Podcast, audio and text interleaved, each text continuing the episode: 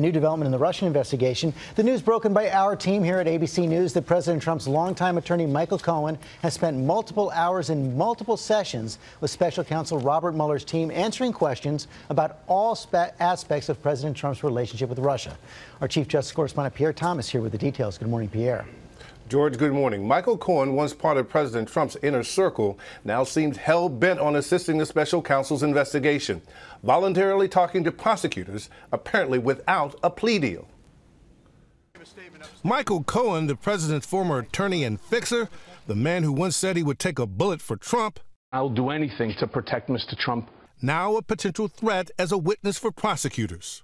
ABC News learning Cohen has been assisting special counsel Robert Mueller. Sources telling ABC News in recent weeks, Cohen sat down for multiple interviews lasting hours with Mueller's investigators. The focus of the meetings, which have taken place in New York and Washington, allegations of Trump campaign collusion with the Kremlin in connection with the 2016 election, and all aspects of Trump's dealings with Russia, financial or otherwise. Here's how Trump reacted when the FBI raided Cohen's home and businesses last spring. So I just heard that uh, they broke into the office of one of my personal attorneys, good man, and uh, it's a disgraceful situation. It's a total witch hunt. But in recent weeks, the president and his allies have been calling Cohen a disloyal turncoat basically a rat. He's been lying for years. There's nobody that I know that knows him that hasn't warned me that if he's back is up against the wall, he'll, he'll lie like crazy because he's lied all his life. According to sources familiar with the interviews,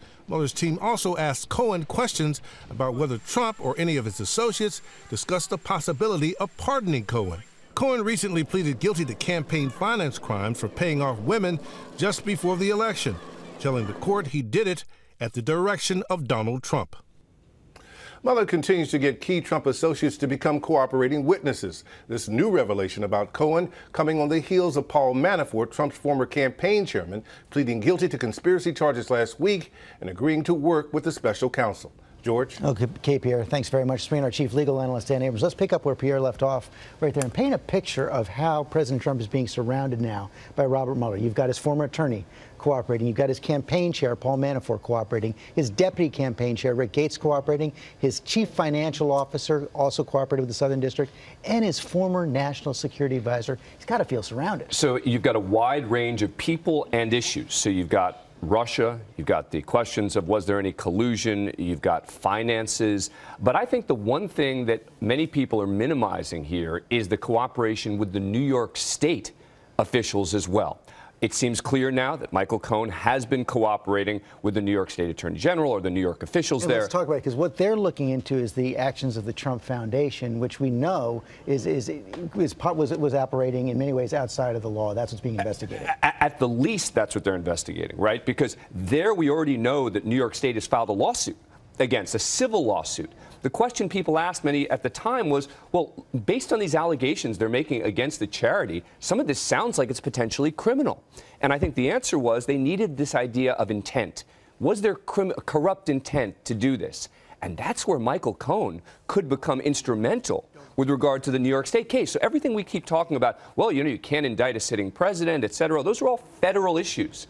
The state is an entirely different set of legal questions. It has its own autonomy, its own authority, its own investigation.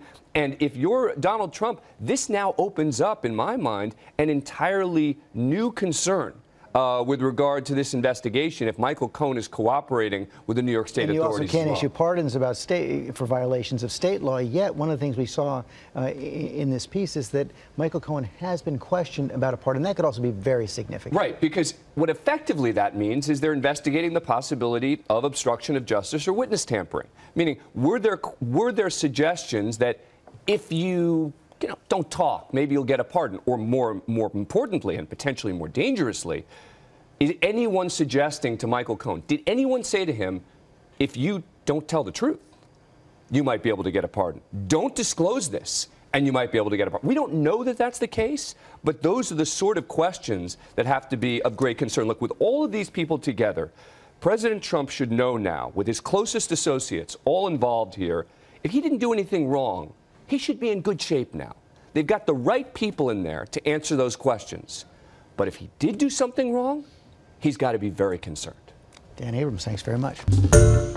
Hi, everyone. George Stephanopoulos here. Thanks for checking out the ABC News YouTube channel. If you'd like to get more videos, show highlights, and watch live event coverage, click on the right over here to subscribe to our channel. And don't forget to download the ABC News app for breaking news alerts. Thanks for watching.